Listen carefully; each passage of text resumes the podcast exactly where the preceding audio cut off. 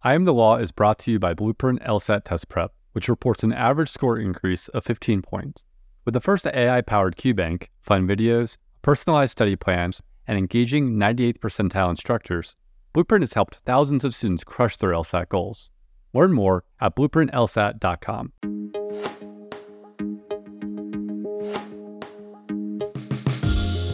From Law Hub, this is I Am the Law, a podcast where we talk with lawyers about their jobs to shed light on how they fit into the larger legal ecosystem.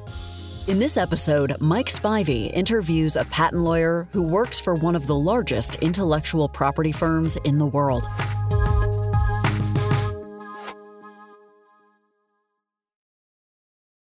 Support comes from Seton Hall University School of Law in Newark, New Jersey, where you can enroll full time or in the weekend JD program.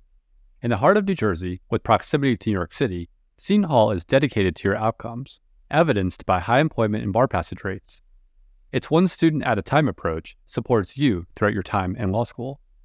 Their flexible, hybrid, weekend JD program allows working professionals to balance work, family, and law school.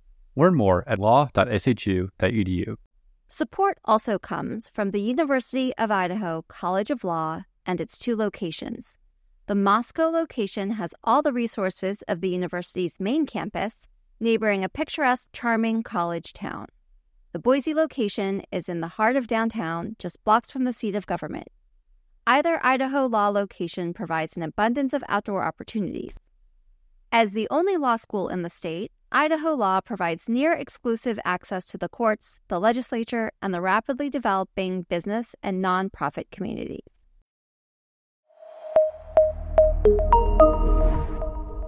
We're joined today by Carlos Rosario. Carlos is a 2011 graduate of Santa Clara School of Law. His first job after law school was at a patent prosecution boutique in Silicon Valley. Carlos wrote patents at this law firm for a year and a half. Today, he's an associate at the Palo Alto office of Finnegan. With over 350 attorneys, Finnegan is one of the world's largest intellectual property law firms. Before we get into what you do, Carlos, I want to talk a little bit about intellectual property generally. Traditionally, career counselors talk about IP in two very broad categories. First, there's soft IP. This includes copyright, trademark, trade secrets, etc. These jobs are relatively rare. Second, there's hard IP, otherwise known as patent. Within the patent world, you've got patent prosecution and patent litigation. You've done both prosecution and litigation. Maybe we can start with what a patent is before explaining the difference between patent prosecution and patent litigation. A patent is a government granted monopoly on an invention that allows you to prevent other people from using, selling, or importing your invention. A patent attorney may write down what your invention is with a full enablement and disclosure. By turning into the patent office, that puts the world on notice of this is how this invention works. And in exchange, an inventor or now a company may have the rights over that patent and invention. The difference between patent prosecution and patent litigation, the main difference is that patent prosecution refers to writing patents, interacting with inventors and in house counsel, and determining what you're going to include in a patent. Patent litigation, on the other hand, is when a patent's already been granted Typically, patent litigation refers to asserting the patent in federal court. Because patents are governed by federal law, all patent law is practiced in the federal court system. Can you give an example of a patent you've worked on recently? So, I've worked on patents mainly in the electronic field and software fields. And those range anywhere from mobile phones to mobile phone software to network devices. I've also worked on advertising, targeted advertising, I should say, uh, search functions. I've worked on the cloud, optimizing cloud resources. I may write a patent that has to do with augmented reality, for instance. So, augmented reality is where you use your phone and you can see the real world, but you may have objects overlaying the image that's showing up on your phone. And so the patent may disclose how exactly those images are positioned within the real world to make them look like appear as if they were actually part of the augmented reality and how those images are positioned can be based on a number of factors such as whether or not you have a various marker in the background, which is known as a fiducial marker. And in addition, you may need to determine the positioning or the size of the object that you want to place in the background. And so when you're writing a patent, you want to make sure that you include all that information in there. Now, you'll want to get a broad patent, so you may apply for a patent saying that we place this object into this background based on these factors. And the more specific you get, the more likely your patent will not be disclosed by somebody else who's done something prior to that. However, at the same time, you want it very broad so that way you're able to capture any potential infringers and prevent them from practicing your invention. So it sounds like you've worked on some really sophisticated, cutting edge stuff. Let's go back to the beginning then. You have a technical background, you're a programmer, you majored in computer engineering. You then received a master's in computer engineering while working for an aerospace company. Is this the kind of background required for prosecution and or litigation? So for prosecution in the United States, you need to have a science background in order to sit for the United States patent examination, which is commonly known as the patent bar. So, in order to write patents and practice before the patent office, you need to have taken and passed this test. To become a patent attorney, you need to have taken and passed this test as well as passing a state bar. As opposed to the patent litigation, you don't need to take a patent bar. You do not need a science background. You can practice in federal court just as you would with any other type of litigation. What about a patent agent? So, a patent agent is someone who has passed the patent bar and has not passed a state bar. So, many people become patent agents and don't go to law school. And they can do everything that a patent attorney can, except there's some particular patent proceedings which uh, you need to have passed a state bar for. But for the most part, a patent agent can do everything that a patent attorney can other than litigate. I've been at two smaller firms where there were a handful of patent agents. The firm I'm at right now, I know we have a few patent agents, but not in my particular office. So, how a person goes from having a science degree and then passing the patent bar, becoming a patent agent, and then getting a job at a patent firm as a patent agent, I'm not too familiar with. It seems to me like the people that I knew sort of fell into it or were working somewhere where somebody suggested they take the patent bar and then they became patent agents. I've seen a lot of the chicken and egg problem where you need a job in order to get the experience, and without the experience, you can't get the job. Whereas if you're a patent attorney, it may be a little bit easier for you to get the job. Whether or not that's worth the price of law school, I'm really not sure. What kind of advantages does a lawyer have over a patent agent? So I think a patent attorney, you have a few more advantages as far as if you're looking for a job at a law firm.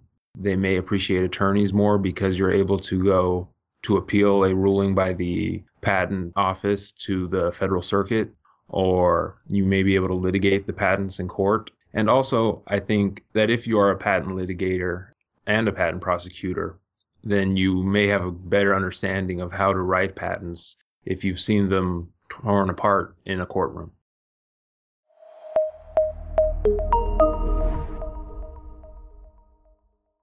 Support comes from Vermont Law and Graduate School. Vermont Law and Graduate School empowers students to dream big. It welcomes and shares passions for social justice, the environment, criminal justice reform, and so much more. At VLGS, realism and idealism collide. Together, students and faculty positively transform the world around them. From an accelerated two year JD to an online hybrid JD, VLGS offers innovative programs where you can learn at your own pace. To learn more, please visit vermontlaw.edu. Support also comes from Albany Law School. Albany Law School is committed to increasing access to the legal profession. Albany Law's online FlexJD delivers all the benefits you'd expect from an institution that's been educating future lawyers and leaders since 1851. With one in person session per year, you'll complete most of your work online, giving you the flexibility you need to earn your law degree when and where it works for you. To find out how you can begin your journey to earning a JD, visit albanylaw.edu today.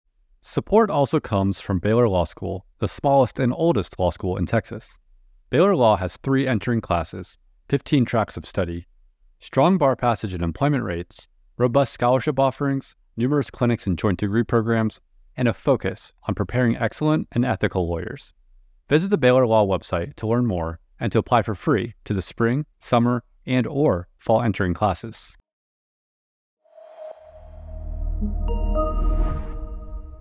Your career progression has been very deliberate. Can you talk a little bit about why you made the career moves you did? First from the prosecution boutique to uh, Novak Druce, and then from Novak to Finnegan. So I came into law school. I knew I had an idea that I wanted to practice either cyber law or patents or something to that effect. As you mentioned during the introduction, sometimes it's a little bit difficult to get jobs in a very niche field such as cyber law or even trademarks or copyright for that matter. But with patents, there were quite a few jobs, especially here in the Silicon Valley. So when I came out of school, I knew, knew that I wanted to do patent practice. During law school, I had worked for a federal court judge and worked on some patent cases, and I had a pretty good idea that I wanted to do patent litigation. Unfortunately, I came out during the Great Recession. I had a little bit of trouble finding a job at the beginning, so I started at a patent boutique where I drafted patents. And I think that really helped with my career as I progressed. So I went from the patent boutique to another firm where I got a little bit of litigation experience. After that firm, I moved to this firm, Finnegan, which had a much larger IP litigation practice. And so now my current practice is only about 30% patent prosecution probably more 70% patent litigation. Uh, and I'm enjoying it very much. Well, let me not ask a leading question. You you went from two smaller firms to a large size firm, and at the large size firm, you're now doing a lot more litigation. Is there a reason for this? In other words, did, did you need to go to Finnegan to do more litigation? Yes. I think it's difficult for a patent prosecutor to transition into patent litigation. Typically, it's the other way around. Of course, litigation has a schedule that's often unpredictable while patent prosecution has a schedule that you can more or less manage. Working with the patent office, it's a government entity. It's very much nine to five if you want to structure your career that way. Whereas patent litigation, as with other litigation, sort of takes over your schedule and can cause a lot more headaches. So I see a lot of veteran attorneys doing a little bit more prosecution as they want to stay at home with their families and whatnot. Could you do patent litigation at a small firm? Patent litigation at a small firm would be, I would imagine, would be difficult, although I know of a few small patent litigation boutiques, mainly because your average patent case will cost around four and a half million dollars up until the time it goes to trial. So typically, the team in a patent case is pretty large. There's a substantial amount of discovery in addition, the cases will usually last three, four, five years. So with patent litigation, it's a little bit tougher if you're at a small firm because you really need the support staff. It's a pretty vast body of law, so it helps to have other attorneys that you can bounce ideas off of. And I haven't seen many small firms that are very successful at patent litigation. What is it about litigation that you prefer to prosecution? You know, I don't have kids yet, and I'm still in the beginning of my career. I think I enjoy the combative aspects of litigation. I enjoy working with opposing counsel, working with working on a team of litigators to develop our strategy and how we're going to either bring a patent suit against another entity or defend against a patent suit brought by another entity or perhaps a patent troll and that can involve trying to invalidate the patent or show that our client's invention does not infringe upon their patent. And that requires a lot of work and a lot of teamwork. And I enjoy that part. I think patent prosecution is typically a little uh, less team oriented because you basically interview a inventor or an in-house counsel talk about the invention and then you write the patent and you don't necessarily need to have as big of a team to write patents. And I really enjoy the uh, camaraderie, I think, when we're doing litigation. We've talked a little bit about litigation, but I'm also curious about the prosecution process who you work with, who does what, how it gets approved before you submit it to the USPTO, all the fun stuff. Just take us through the process. so I think your typical prosecution job will involve working for a firm that can be anywhere between two attorneys to a few hundred attorneys. The first firm I worked at had 15 attorneys in it, and we would receive work from a tech company out here. And we would go to the tech company, interview the inventors alongside the in house counsel at the tech company. Usually, we would record what the inventor's idea was. We'd come back, uh, really talk to your partner or your boss if you're junior about what the invention encompasses, make sure you're on the right track, and then begin drafting all the parts of a patent, which includes the uh, figures of the invention that show what the invention is, a specification which describes all the details of the invention, and then at the end of a patent, you also write claims which are basically the metes and bounds of what your invention is. So, much like regular property where you would have a fence around your property, the claims are a fence around what your invention is. And then you would submit that for approval from the in house counsel or the inventor. And once you have that approval, you submit that to the patent office. So, how does patent litigation differ from traditional litigation?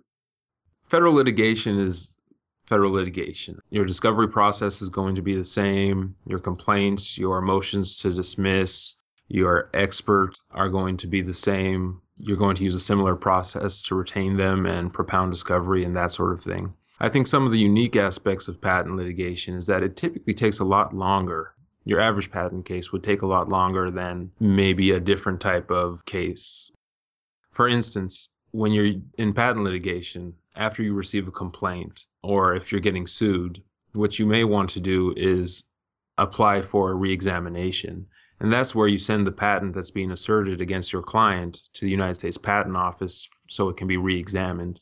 And there you will try to argue that the patent is unenforceable because it's invalid, and it may be invalid because it's ambiguous or vague. It may be invalidated because there's prior art and the patent wasn't novel in the first place. And you may assert that the patent office rubber stamped the patent. And that process usually takes about a year. So after litigation starts, you're going to have your case stayed for about a year so the patent can be re-examined. After that year, if it gets through the re-exam and its claims are still intact, which which is I believe only about 50% of the time all the claims will come out still intact after reexamination. Then you start your the discovery process. One of the other unique aspects of patent litigation is you typically have what's called a Markman hearing, and that has to deal with claim construction. So when you have words in your claims that may be unclear or may have multiple meanings, you will have an entire hearing. Each side will submit briefs on what they believe the claims to mean and the judge at the end of the day as a matter of law will decide what the claim language should actually say and what it should mean. And a lot of times your cases will settle after that hearing because frequently these patent litigation cases will hinge on one word, such as what is the meaning of user implemented. And then if you get past that, then you would go into trying to figure out what prior art you may want to use or patents that have been published earlier, you may want to use to try and attack the patent at the district court level and invalidate the patent there or argue that you don't infringe there. Now, because these cases cost so much, at this point you've probably spent around three or four million dollars, which is worth it since the judgments in these cases are often very high. At that point, you may go to trial or you you may file for summary judgment and regardless of the outcome, these cases are often appealed to the federal circuit. Rather than appealing to your circuit court, I'm in California, we would appeal to the Ninth Circuit. Patents actually all go to the Court of Federal Appeals in Washington, D.C. So, because there's so much money on the line in these cases, they're typically appealed, and the federal circuit will often reverse a judge's claim construction decision or holding. And that actually happens about 40 to 50% of the time. So there's a lot of incentive for plaintiffs to go appeal if they lose and try to get the claim construction reversed. So I've known associates who've spent their entire associate career on the same case. At the district level, have you seen a difference between the courts and judges from one versus another? Certainly. I think various districts are more patent friendly than others. For instance, I'm in the Northern District of California. It's sort of known as being a, whether this is correct or not, an anti patent district. And I think the courts here may be more likely to invalidate a patent, or the juries here at least.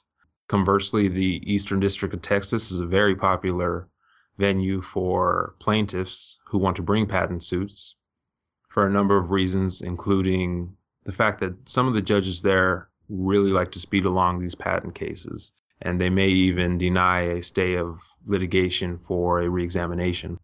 So a lot of plaintiffs tend to, or patent trolls tend to sue people in the Eastern District of Texas, of all places, or perhaps the Eastern District of Virginia.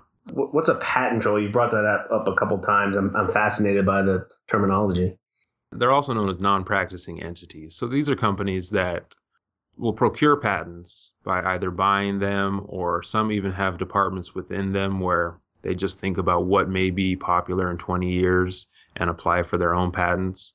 And then rather than make or produce anything, they will use licensing model where they will tell companies that they either need to license their patent or they will get sued.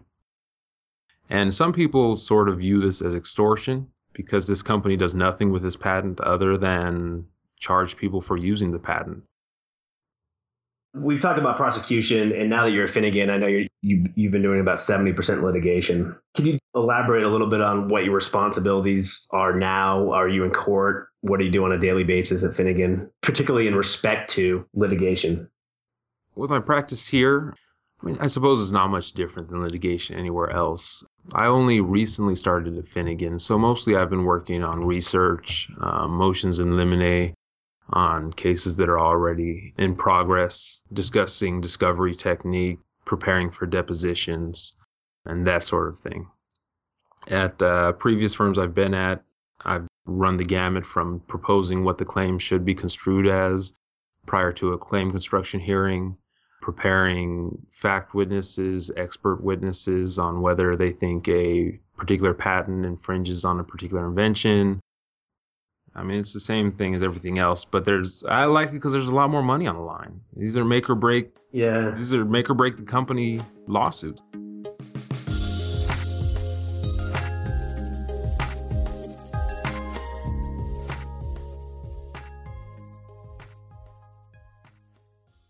I Am the Law is a Law Hub production.